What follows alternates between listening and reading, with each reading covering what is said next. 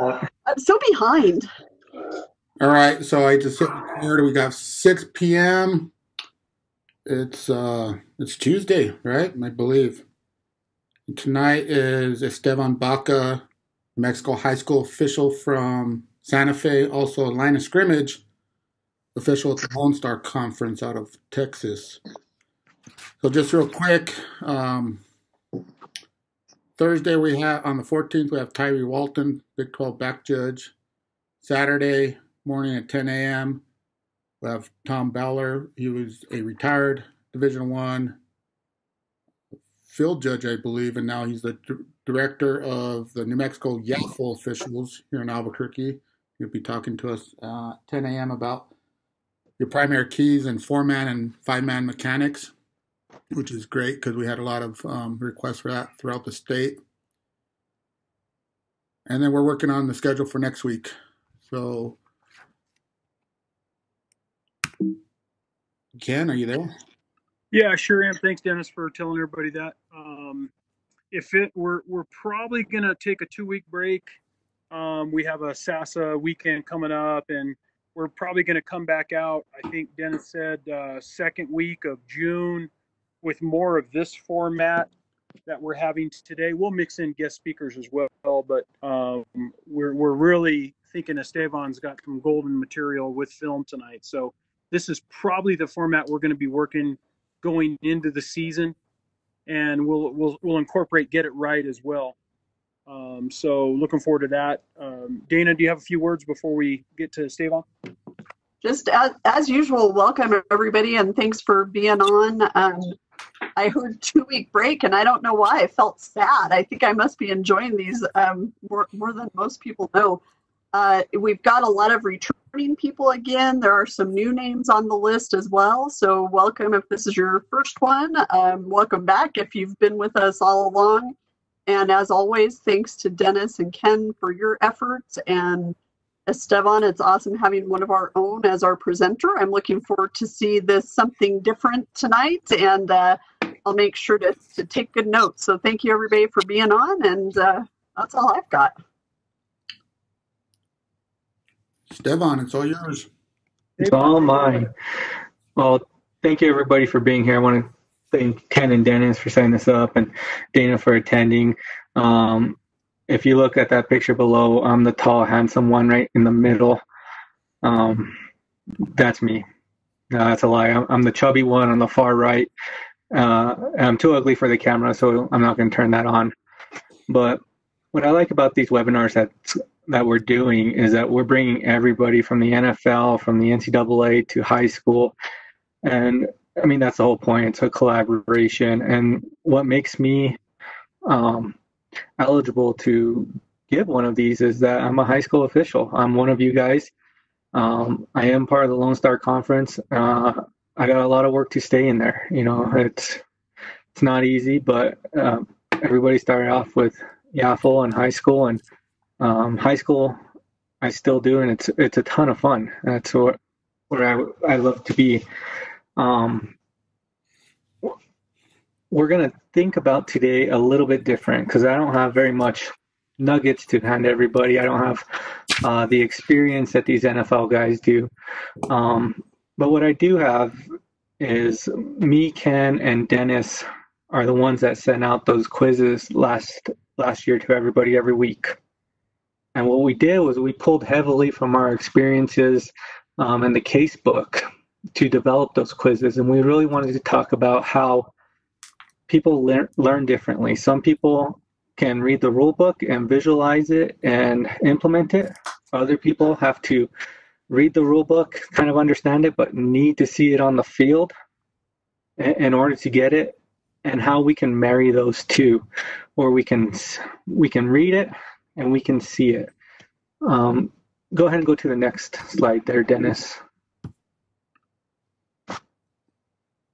And so one of the big pushes that we're all going to have th this year is trying to get the film for the majority of our varsity games. Uh, we've talked to Dana about it. Uh, it seems like the schools are on board. But that doesn't do us any good unless we know how to use the film. You know, we need to review the film to identify areas of improvement for us Now, it's not meant to criticize other officials or to knock people down, you know, and I, and I'll show you some of these plays where I didn't make the correct call, where I was out of position. Um, and that's what it's used for. A lot of what we do is my very first look at a film is to see what my fouls were. What what did I make a call on? Was it right or was it wrong? And then I go back and I review for my mechanics. Am I in the right spot? Am I doing the right things? How do I look? And then from there it goes down to how did we all work as a crew? On that tight call, did we come together? Did we discuss it? We have multiple penalties. How did that go? Um, and one of the things that really benefits is keeping track of fouls. And I know we don't do that in high school because we don't get film. But now that we're starting to get film, I highly recommend it. Uh, for every single one of my games, I keep track of all the fouls and then I document it at the end of the game. So if we go to um, this third page here, here's a foul chart for a game that I did against uh, West Las Vegas for St. Michael's uh, last year. And we're going to see three f- clips from this game. In it, I document who the foul was on, the home or the visitor team, offense or defense, the player number, the foul type. Was it a hold? Was it unsportsmanlike? False start? Um, when did it happen? Quarter time. Was it accepted, denied, or offset? And that kind of just helps me see which ones are being accepted and denied. And actually, majority of them are all accepted. Uh, and then the calling official. And so what I'm able to do is when I do get the film, I can go through the film and I can see exactly where we made these calls. And then we can review them as a group and as a crew in our meetings. And we can say, okay, look at this hole. Do we think it was big enough? Was it not big enough? Was that the point of attack? And we look at the rules at the same time. And that's what we're going to do tonight. We're going to send up a poll question to kind of see where everybody's at. We're going to read the rule and then we're going to watch the film and we're going to have a discussion. I'm going to say on this film, there's not going to be a clear um, yes or no answer on these because there never is. You know, we're going to we're going to discuss it. We're going to say, well, you know, in this situation we could have done this, or we should have been looking here on this. But that's what I want to do tonight is just have a lively discussion and let's start talking about rules and film again. It's good to get a lot of this theory, but sometimes it's good just to get back into a film. Hold on, um, can, I, can I jump in? Can we go yeah, back absolutely, to the foul chart? Can we go yeah. back to the foul chart? Okay. The foul I don't know if any of you guys are familiar with foul charts, but I wasn't until I, you know, got lucky enough to get a few games last year in the RMAC. So what the foul chart for me did was make me accountable. It makes the crew accountable. You want to touch base a little more about that, Esteban, please? Well, and that's the truth. Is you know the very first thing I look at is my foul chart to the film, and I want to see exactly what did I call, what did I see, and did I see what I thought I saw. You know, I think there's a lot of times when we make that call and go, "Oh my God, was that right? I cannot wait to see that film. And the first thing we look for in that film is did we get that call right? You know, and and that's kind of the accountability there is correct call or incorrect call. Um, and then we figure out if it was an incorrect call, why was it an incorrect call? Was I in the wrong position? Was I not focusing on the right key?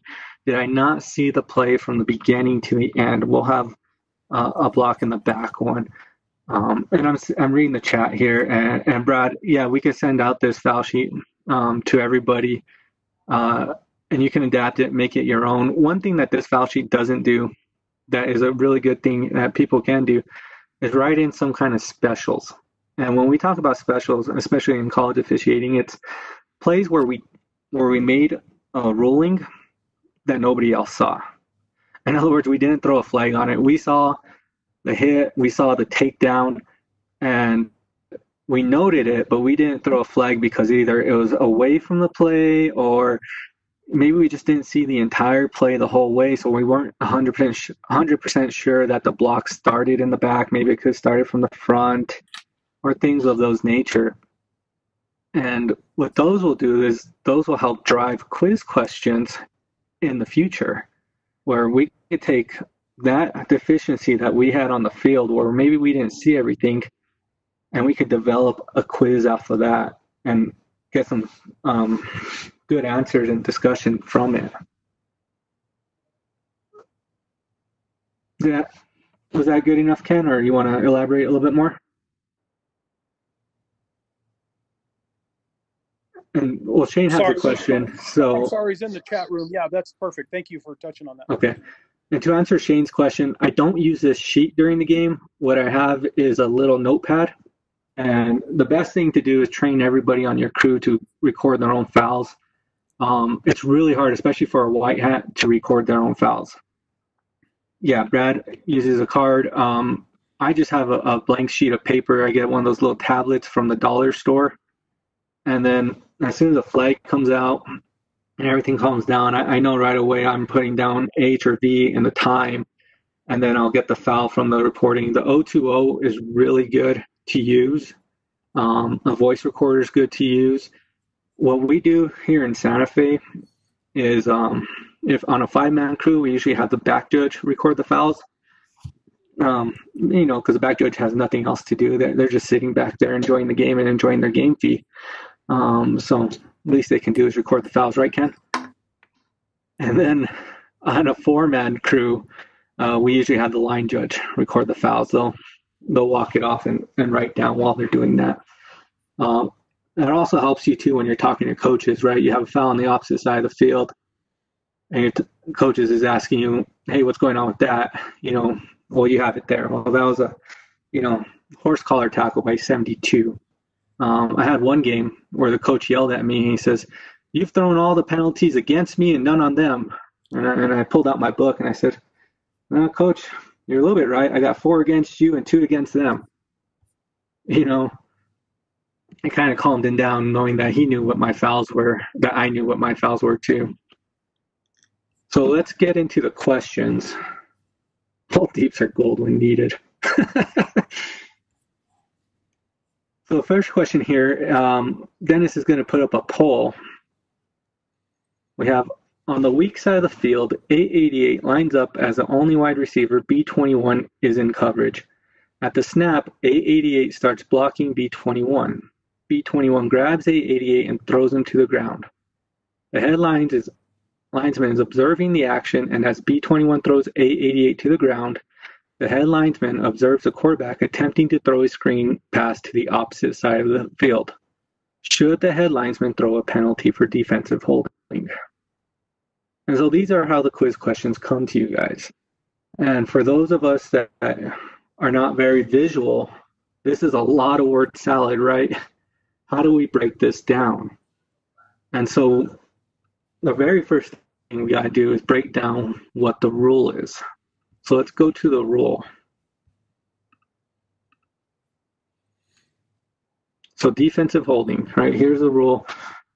Actually, pretty simple. A defensive player shall not use a technique that is not permissible by rule. uses hands to add momentum to the charge of a teammate who is on the line of scrimmage. uses hands or arms to hook, lock, clamp, grasp, encircle, or hold in an effort to restrain an opponent other than the runner or contact an eligible receiver who is no longer a potential blocker. So when we got that question, we see that in our poll, B21 grabs, that's an effort to restrain an opponent other than the runner. It's also contact on an eligible receiver who's no longer a potential blocker. We do know we have a foul. Now what we need to do is read into the question and say, is there an impact on this play? And the question states, when the headlinesman observes a foul, he looks at the quarterback and he's throwing a screen to the opposite side of the field. So now the real question with this thing is going towards is does this have an impact on the play and is it a penalty? So Dennis, will you show the video real quick and then we'll give a little bit of time to finish up the poll for those that are visual and then we'll talk about it. Recording. All right, go ahead and back it up. And we can see that the hold takes place on the top of the screen right there. Now, if we go by our keys, right, that's the head linesman. He's the widest one out there. Back judge is down here on the bottom on your, on your inside guys, and the line judge is here on the outside guys. So the head linesman has him from the snap. He's going to read pass. He's going to stay with him. Go ahead and play it. Now, if you notice the video, the head linesman's watching them the whole way, sees the takedown, looks back at the quarterback, and the screen's going opposite, and he's getting planted. Now go ahead and play it. So we obviously have a foul here, right? But whether or not we throw it is is the the question. And here I would recommend not throwing it because there is no impact to the play. But what we do need to do is have a talk to these two individuals that they should not be doing that. And you can see that the head linesman comes out onto the field once the play is done and addresses them appropriately. All right, go ahead and close the poll, and let's see what we had. This is a perfect opportunity to talk about the two-step process. Right. And so when we're talking foul chart, this is a great time to put down a special. I passed on this play because at the point of the foul, uh, the quarterback was already being sacked. No impact on the play. But you see that he he reads the penalty, he reads the foul, he sees what the play is. Now, if that quarterback and he keeps his flag in his pocket, nice, good, slow flag on this, right? If that quarterback pulls a Tony Romo, sorry, I'm a Cowboys fan, and spins out of the pocket and goes towards that side, do we now have a penalty? And the answer is yes. Because now we have an eligible receiver that is on the ground that could possibly be thrown to. And so that's something you need to bank in the back of your mind when you're doing these is okay, I got a penalty. What's the result of the play right now? It's not a penalty. Oh, wait, he's rolling out. He broke free. Now I do have a penalty. So just because we don't throw it right then does not mean that we can't throw it a couple of seconds later. Um, Dennis, you want to end the poll and let's see what the polling came out to? And then if we have any uh, questions or anything in the chat, we could pull that up too.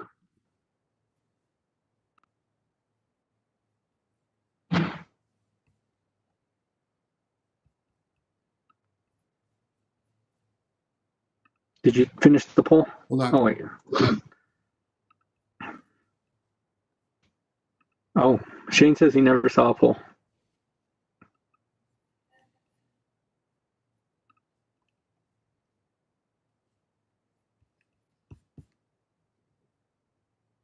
Well, Dennis is, well, Dennis is efforting that. Can you talk about the two-step process? I thought I did. Where you see the penalty, you see the impact on the play, and then you decide. And then, uh, or is there something more? I mean, you could talk about it, Ken, if I didn't answer it correctly. So No, you, go ahead, Dennis. no, I was saying so the poll the poll ended after five minutes. There's a five minute time limit on it. Um, can you see the poll results of the percentage of uh, we had 16 out of 26 um, individuals answer the question. 23% said that the no foul while uh, 12% said yes that's a foul on an eligible receiver. And one and 4% said uh, no foul since no impact on the play. Could you can you see those results? Yeah, I can I can see them. Um, and then this leads to good discu- discussion. And like I said, you know, we had three for for yes, and I think had it been an impact or the quarterback was sitting in the pocket, absolutely. The fact that the quarterback was um, looking for that screen on the opposite side, that's where you can hold, hold back on this one. Um, okay. So I think we can move to our next one. Does anybody have questions about the two-step process? Because this question is vital that you understand that.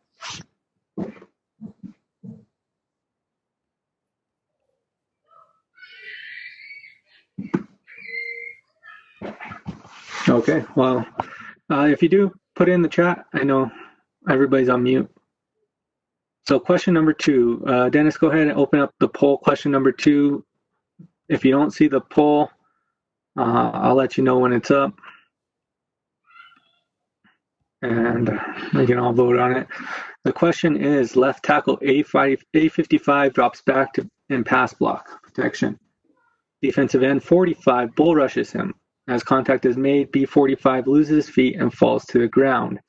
A55 lies on top of B45 but keeps his hands off of him. Should there be a flag for offensive holding on A55? And here comes the poll. Okay, the poll is up right now. There are three options on this. Um, A, yes, A55 did not allow B45 to regain his feet and rejoin the play. B, yes, falling on the defender's holding. And C, no, A55 did not use his hands to restrain B45. And so if we look at the rule, let's go to the rule. And, and the poll In close automatically after five minutes. So Okay. So now we have the question. Now we have the rule. Illegal use of hands and holding. Uh, an offensive player shall not use a blocking technique, which is not permissible by rule. Grasp or encircle any teammate to form interlocked blocking. Or C, uses hands, arms, or legs to hook, lock, clamp, grasp, encircle, or hold in an effort to restrain an opponent. And I think that's really where this question is asking, right? Does he use his hands, arms, or legs to hook, lock, clamp, grasp, or encircle the opponent, opponent uh, in an effort to restrain him? So let's go to the video.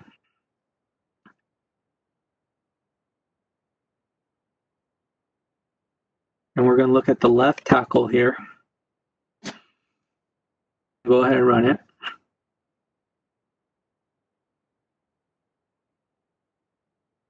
And there we go. So if we go back, we see that the bull rush does happen. The defender falls on his own. He wasn't pulled down. He wasn't, you know, shoved to the ground. The offensive lineman does fall on him. And it's right at the point of attack, right? That's what we're always wondering. Where is it? Is that a point attack? So this is a little bit different. But if you look at the offensive lineman, and this is the whole point about seeing the whole penalty the whole way through, he comes down on top of him. It almost looks like a fluid motion, but he puts his hands all the way out and slides off of him. So the question is was there an effort to restrain the defender? Now, if you actually hear the audio on this, you hear the whole crowd yell, It's a hold! Throw the flag for holding! Um, we have the white hat, as you can see, has perfect view on this. He's moved to get that position, and he rolls that. It was not a hold. So let's close the poll. Let's see what everybody has to think.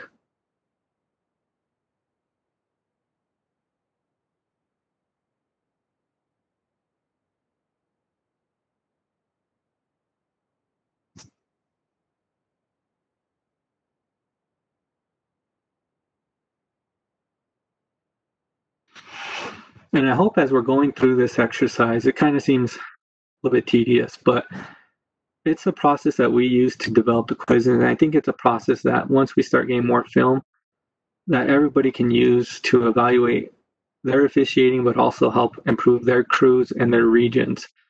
Um, doing things like this once a week, sending it out, really does help because you're allowed to visualize visualize it.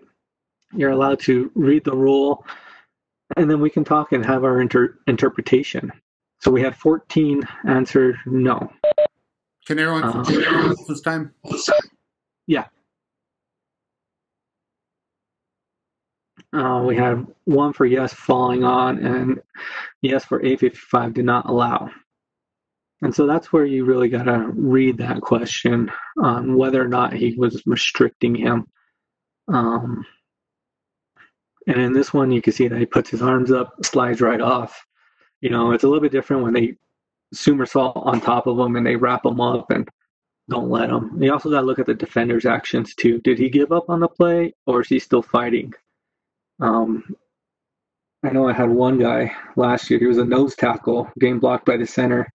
He goes, "The center's holding me every single play," and I said, "Dude, you're just standing up and dancing with him."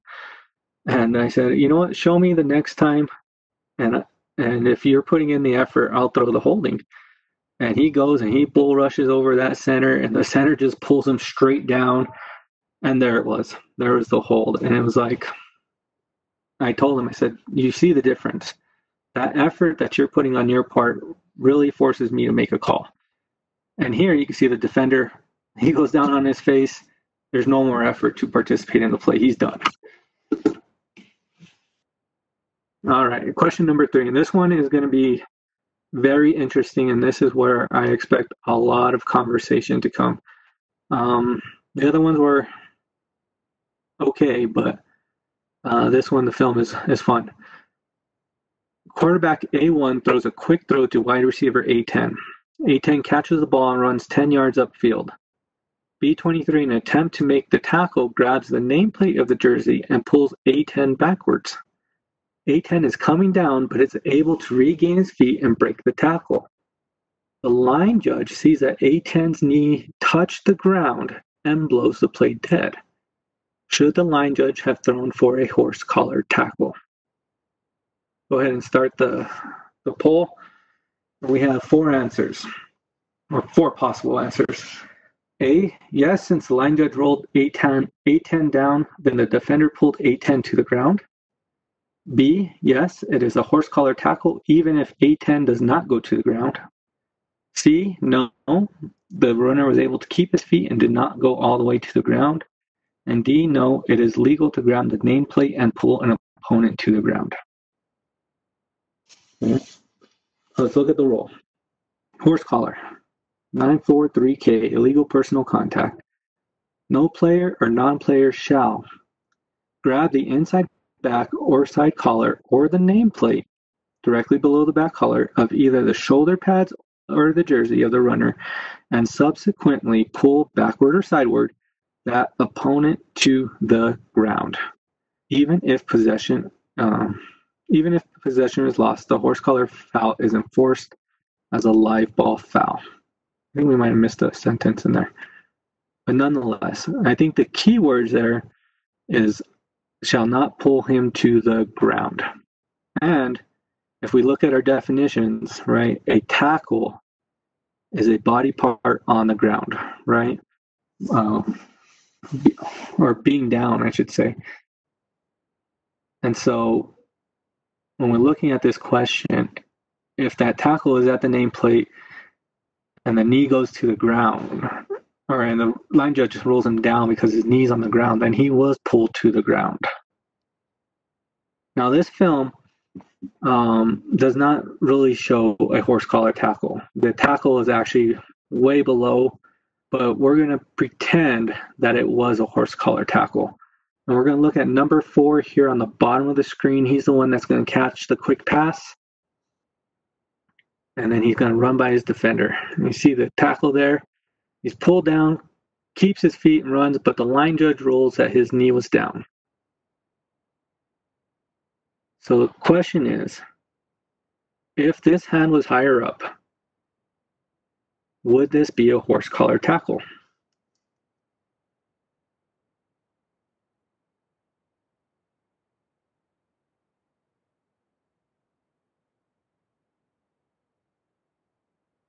And um, go ahead and let's close the poll.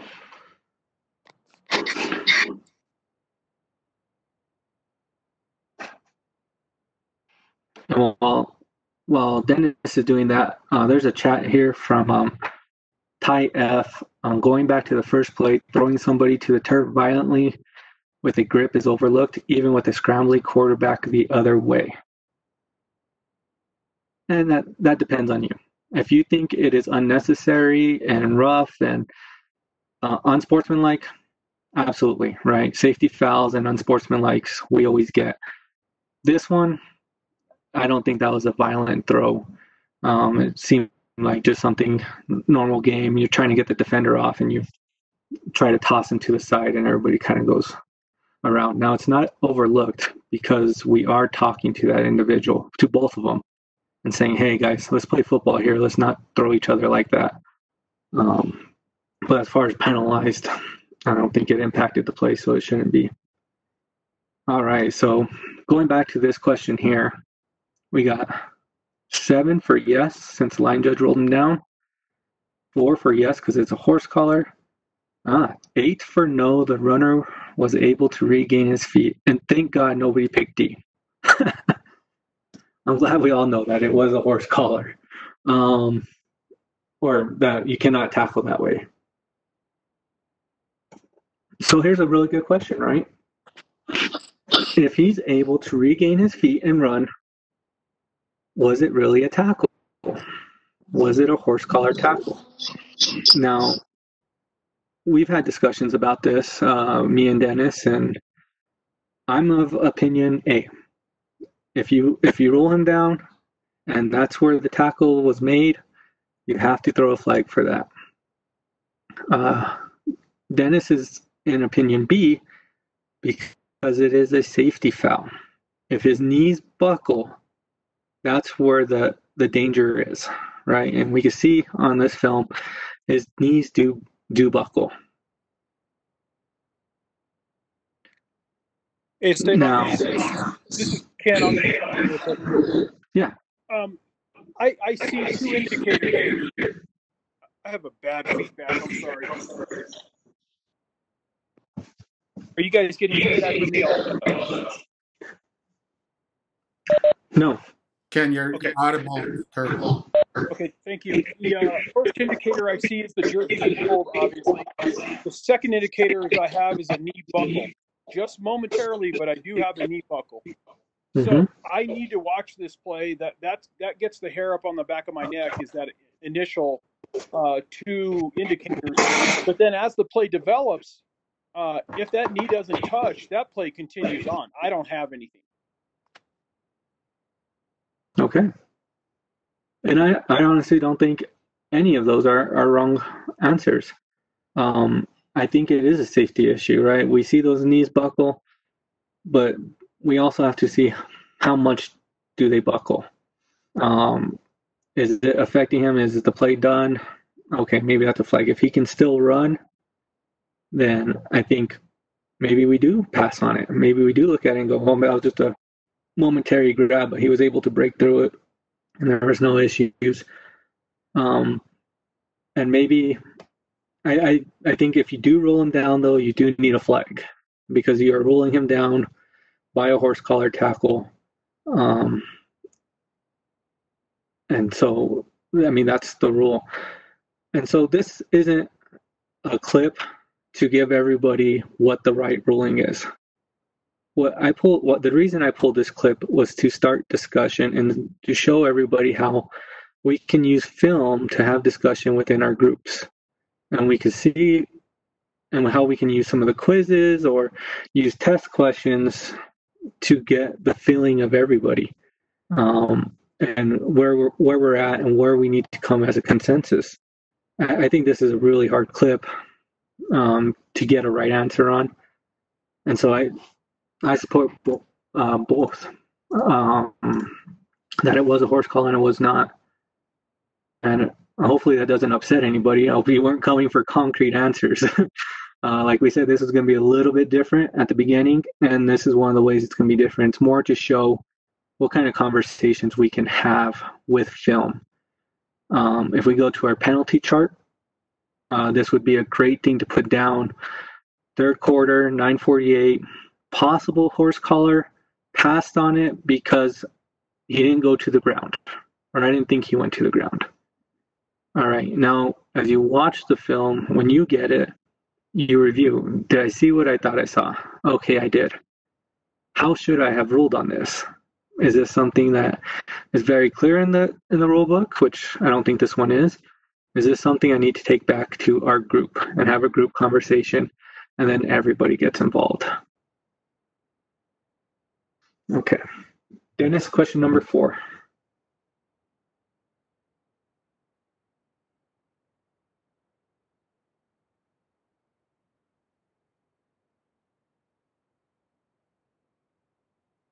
All right, here's one where I absolutely screwed up. Quarterback A1 is scrambling to his right. After gaining a few yards, he is being chased by defender B35. B35's focus is on A1 as he runs into the path of wide receiver A81. A81 takes two steps up and delivers a block to B35 with his shoulder, which knocks B35 to the ground. Is this an illegal blindside block? Dennis, go ahead and open up the, the poll. We have answer yes, it was forcible and not with open hands. Yes, or B, yes, B35 was a defenseless player. C, no, A81 did not seek out B35. And D, no, A81's hit was not forcible. So if we look at the rule of a blindside block, um, the definition 2.3.10, a blindside block is a block against an opponent other than the runner who does not see the blocker approaching. Uh, the actual rule states, um, I think it says something like uh, a player shall not execute a blindside block outside the free blocking zone with forcible contact unless initiated with open hands. So when we're going through the poll, nowhere in here does it say uh, it's a hit on a defenseless player, right? That's a different penalty. So we kind of rule that one out. Now, the question is from from the test is was the block forcible, right? Forceful contact. It wasn't with open hands. And did he seek him out, which is not part of the rule, right? There's nothing in the rule that says he has to be seeking him out or running up. It just has to be a forcible block with an opponent not watching. So go ahead and play the clip. And go ahead and fast forward it to, I think, like 13 seconds. Because they come to the line and then they audible and all that fun stuff. Okay, so here it comes. The quarterback's going to roll out. Go ahead and pause it. We got that defender right up there, number 10, uh, to your left, Dennis, with your mouse right there. Um, if you scroll back a couple seconds, you can see he's kind of just standing there. And then he sees this guy come out of it, out of his side view. He takes a couple steps up and delivers a nice good whack. There's also another blindside block on the backside that we absolutely missed.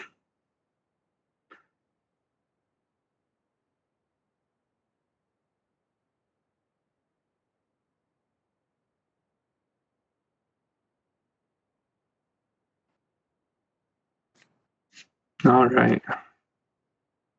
Did he see that block coming? That's the question, right? Did he? And you could uh, obviously tell he did. He did not. And so go ahead and close the poll, Dennis. We're about three minutes into it.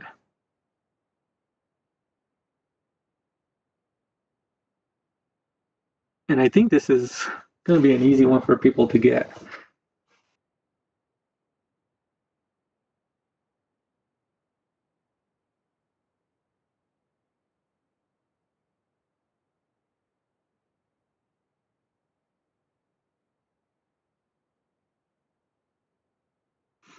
All right. So yeah, I mean, we got 11 that said yes, it was forcible. Uh, we got two that said defensive player. We talked about that, and then um, four on it was not forcible. But I think we see him leave his feet. You know, he got decleated, so I think we can say that it was forcible. And this is where film really comes in handy because as the back judge and on this game, as I was, I saw this block. I saw it from beginning to end. And I hadn't seen something like this. When we talk about, you know, blindside blocks, it's usually a guy swimming upfield, right? He's headhunting, he's on a mission, he's going to take somebody out. But watching this, I see 10 just kind of give up, take a couple steps, and then find an opportunity to hit somebody. And that's what he did. And you could tell 10 didn't have to leave his feet or anything. There was no crouch, no jump. And I saw it and said, that's weird. I, I knew it was something, but I just, I couldn't throw a penalty on it because I had never seen something like that before. Now, when I got the film, the very first thing I did was try to find this play. And as I found the play, I said, you know what? It doesn't matter if he's seeking him out or not. If there's a block like that, it's a blindside block. I mean, you can see him leave his whole feet right there. Um, had he done it with his hands or something, would have been different, right? And that's the next thought is how does he make this legal? Comes out with his hands wide open, that's legal. Um, screens out the defender, that's legal, right? Uh, those are the options. The other thing that you're looking for when you're watching this film is did I miss anything else? I was so focused on this play. And I was sitting there thinking, what's going on? I did not see this blindside block at the end of this clip. Go ahead and play it. Um, number 24 up here, you can see him by the stakes. He's going to get laid out by number five. I'm focused on two, trying to go, oh my God, was that blindside block? Was that not?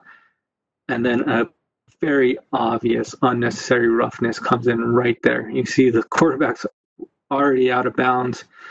Uh, he's in the lap of the head linesman, which is a mechanic we need to correct. But I absolutely missed this this blow up here. Now that's the good thing about film. Is now I say, okay, you you gotta widen your vision. You saw something that was weird, you gotta keep on officiating, keep on going. And that's what we're supposed to do. Is to get better for the next week the next game. Okay, go ahead. Uh, um, let's see if there's anything in chat, but let's go to number four. Yeah, crew four, crew five. That was a crew of five. Uh, the white hat throws a flag for a hold, um, which I, I, think was a good flag. Uh, that's Tim Pleasant is asking that question. Um, that's what the hold was. It was a, a hold. Hands is a key. and Carla Clark says former players, especially defensive players, had the hardest time making this call this year. Last year, yeah, absolutely. Uh, as a defensive player myself, it's so hard. I mean, the joy is you're legally allowed to lay out uh, lay out people, and um, you get happy when other people can. Yeah, you can see the whole jersey there, right? His shoulders are parallel, and you can read his number. That's a hold uh, trying to get to the quarterback. And so it, it's a hard call, but it's a necessary. Blindside blocks are absolutely necessary because of the safety of the game. Um, I tell you what, after missing this one, I caught three, um, like within the next two series, and it was done. I, I threw those fouls. I told them to the coach, and I didn't have any more blindside blocks after that. So they know the rule. They just want to get away with it. The blind side would have been a live ball, and the unsportsmanlike would have been a dead ball. Is that correct? Correct. Correct. And uh, this one would have been fun because we also had a holding on it, and so we would have gone into a bunch of enforcement issues. We probably would have gone with the holding because that was further back. I think it was more than five yards, and then we would have hit the unsports- uh, unnecessary roughness. And so it would have been a 25 yard penalty from the spot of the hold. Um, so that was one game. And if you notice, all those were from the same game. There are probably 10 other examples that I could have pulled from there. Um, and so just from watching one game, and we've had 45 minutes of discussion, um, we've had four quiz questions out off of it that you know, made you think, made you get into the rule book. And so that's just the benefit that can come from having one game film. And so Dana, hopefully, if more um, submit it, you know, we could do more of this, and everybody could do it with their groups, with their crews. And this is a great pregame um, thing as you're driving in the car. If somebody has this up on their phones, we can go and review these things. And that way, when we get to our next game, we know where our emphasis are, our emphasis for that game are going to be where we are going to improve. So question number five. Wide receiver 84 catches a pass and breaks it for a long gain. B8 contacts A84 in bounds and rides him out of bounds. Clearly out of bounds, B8 gives an extra shove and pushes A84 to the ground. Should there be a penalty for a late hit? And so the, the, the poll is up. Uh, a, yes. Even though he was contacted in bounds anytime the tackle is completed out of bounds, it is a penalty. B, yes, because of the extra shove when A84 was clearly out of bounds. C, no, this is a continuing action that started in bounds. And D, no, B8 does not know where he is. When he is in or out of out of bounds, he's just playing hard. If you can't tell from these quiz answers, that was me. I had a lot of uh, UNRs and UNSs uh, just because I was playing hard past the whistle. I've learned to correct that. that was the type of player I was. Um, we'll get to the the rule here on unnecessary roughness 943 making any other contact with an opponent including a defensive player which is deemed unnecessary or excessive and which incites roughness okay so let's go to the play and uh, we could probably zoom forward towards the end of the play uh, the kid makes a, a wonderful play, has a long run right there.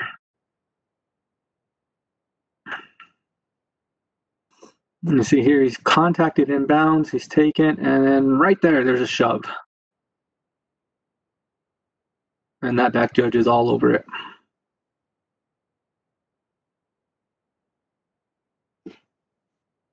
And now, this video is very self-explanatory. I think we can all see that shove there at the end. And so the question might be like, well, you know, the other ones had a lot of discussion. This one seems kind of obvious, but this one is more towards kind of making you think on the test questions, right? So I think we kind of say throw out the C and the D. Dennis, go ahead and close the poll.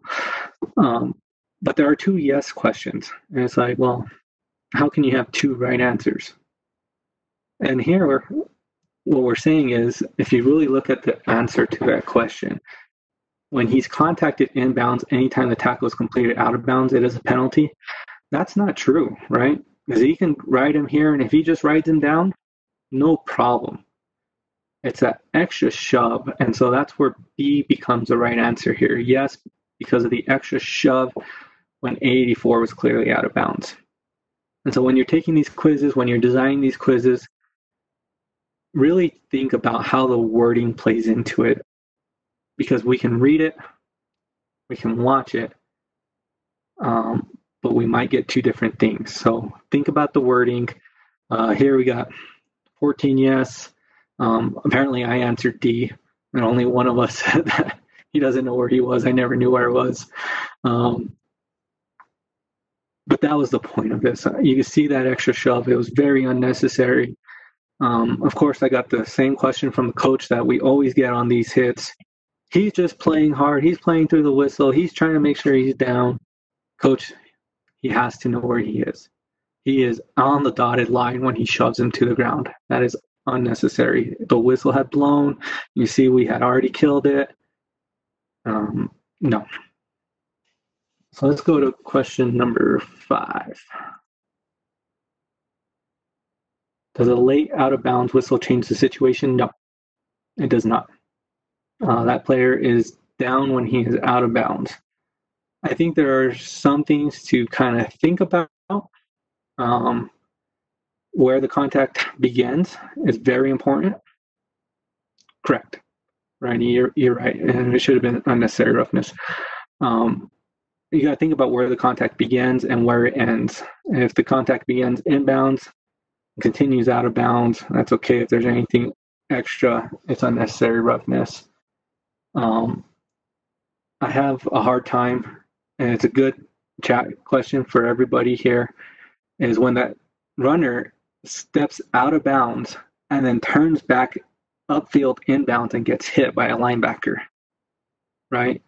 Technically, he's out of bounds, but he's turning back in, and he's running as if he wasn't. Now, our whistles are always delayed. You're going to see that foot hit, you're going to recognize the spot, you're going to blow your whistle. But by then, these kids are so fast and strong. that they're going to hit each other. And so that's where your discretion has to come in. Was that unnecessary or was it continuing football action? And that's what, what you need to figure out on every single one of those. Okay.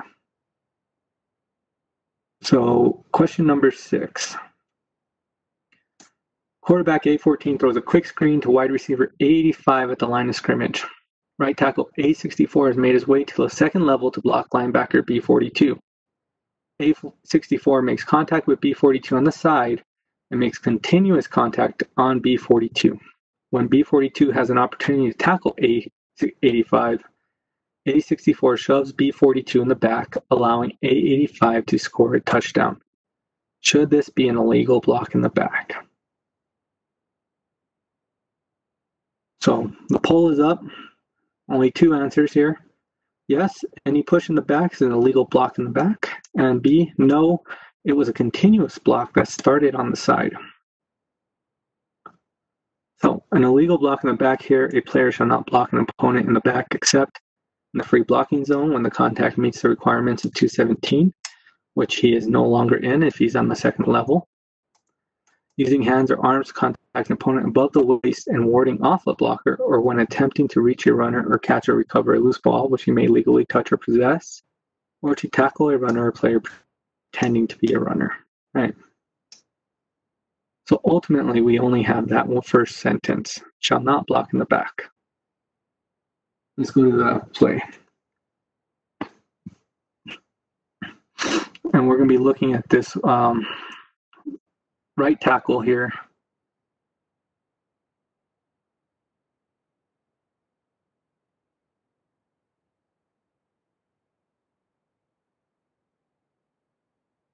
He's going to swim up. Oh, hold on. I'm sorry, right guard. I, I messed up on that. So if you go right in the middle of the screen, right there at the point of attack, you can see that. No, go back. A little bit more. That guy right there. Yeah, follow him back.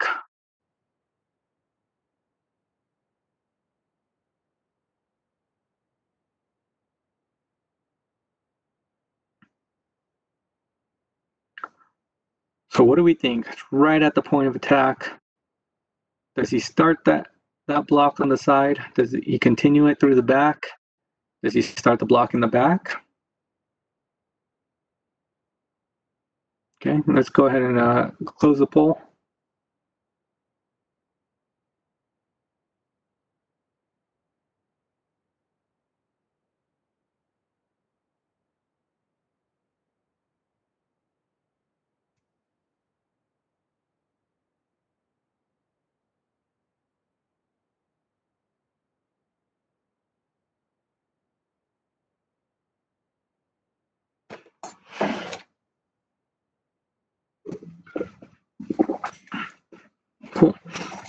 We got five for yes, any push in the back, which, you know, by by rule, that's correct. However, uh, we got 12 for no, it was continuous block. And that's the one I'm subscribing to. Um, when that uh, offensive lineman starts that block, it's right the side. Remember, we say the the back is the numbers. And you see he gets them right there on the side. And then from there, he has no control over what that defender is going to do. Is he going to spin? Is he going to run? Um, it, and it's continuous. Had he pulled off or anything and then blocked him again, I would definitely support a block in the back. But since it was continuous all the way through, I don't think this is a block in the back. But I do think it's a good discussion and a good learning point, um, which is why I included it.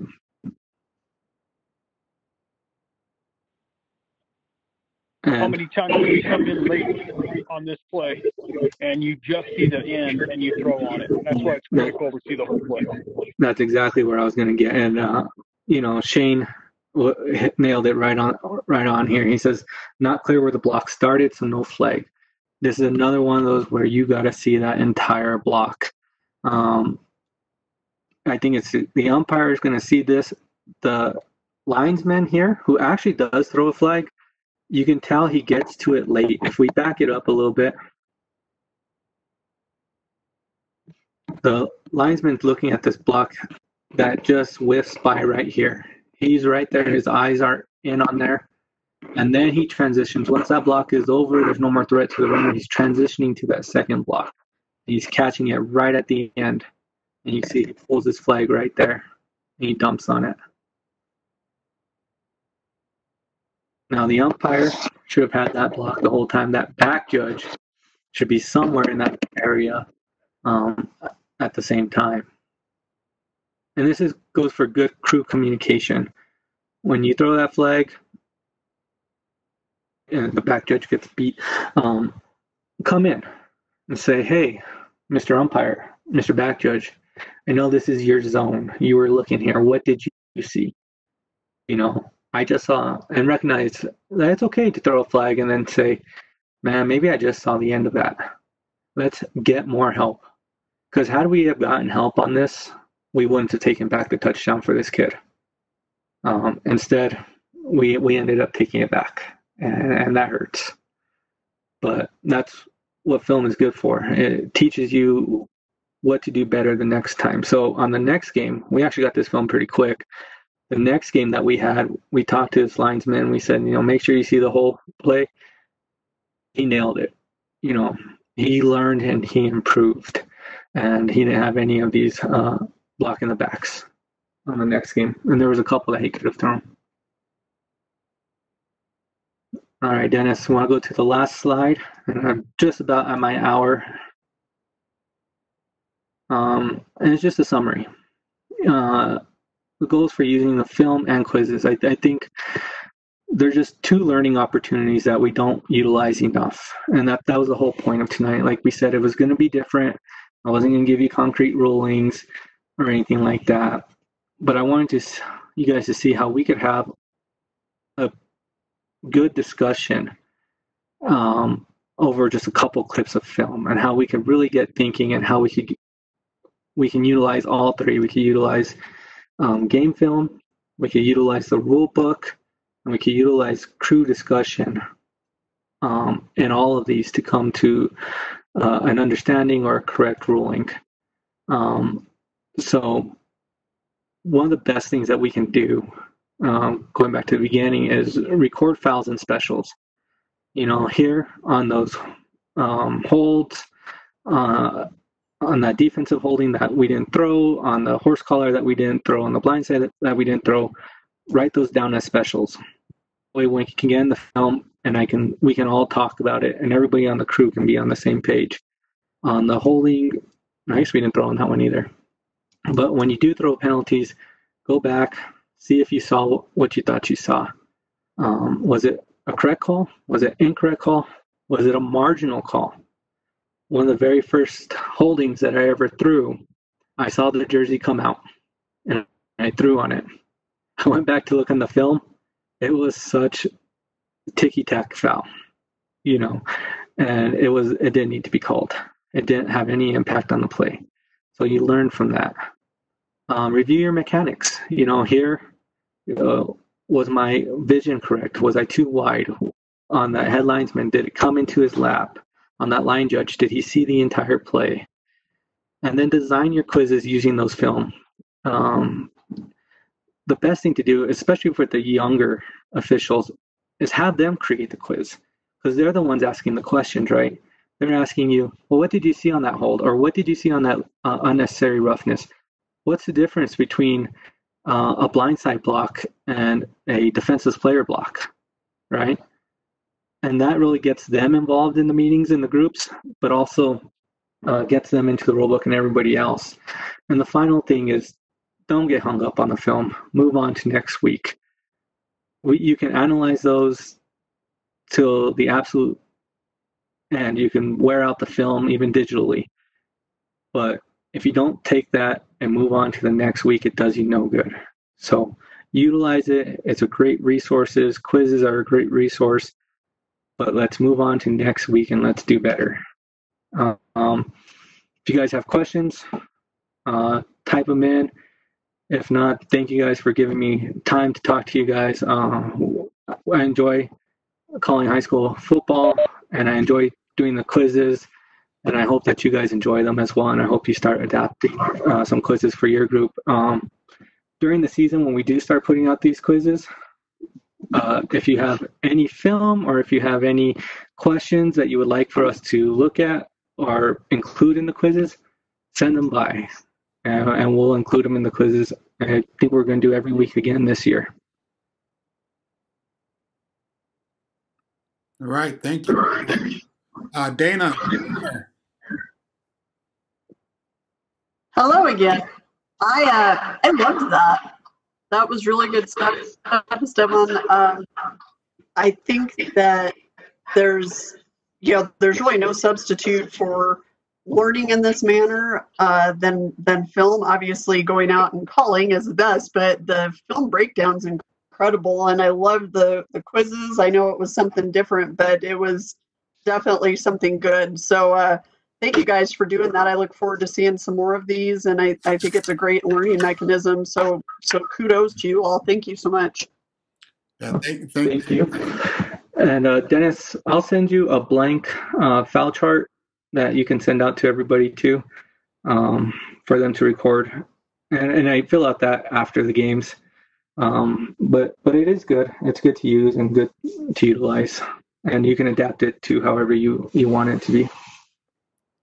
Okay, thanks. And I think I have some um, game cards I sent out also where you could print them up yourself and adjust them to how you use them on the field. You record your own your own fouls. Um, Ken, are you there? Can is your mic any better? Probably not. Esteban, you're the man. Thank you for taking the time. Absolutely, guys. Appreciate it. All that you guys are doing. All right. So on Thursday, back judge position with Tyree. Uh, he's a Big 12 um, official, and he was also or is also on the ex NFL league as a back judge number 90. He'll be uh, talking back judge position for high school guys.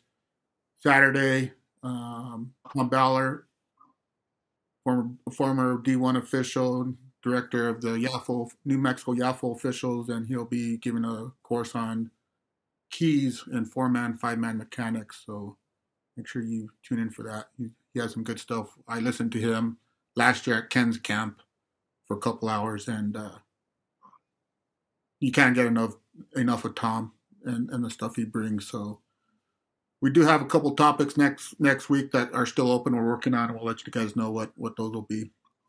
Like I said, um, after next week, we're gonna take about three week break. We'll come back with some some more on starting June fifteenth, and we'll run about another eight to ten weeks for the summer session, summer rule session. Um, until the district or the state clinic and the season starts, and then we'll roll right into the the season quizzes. That's all I got. Thank you, guys. Stay well.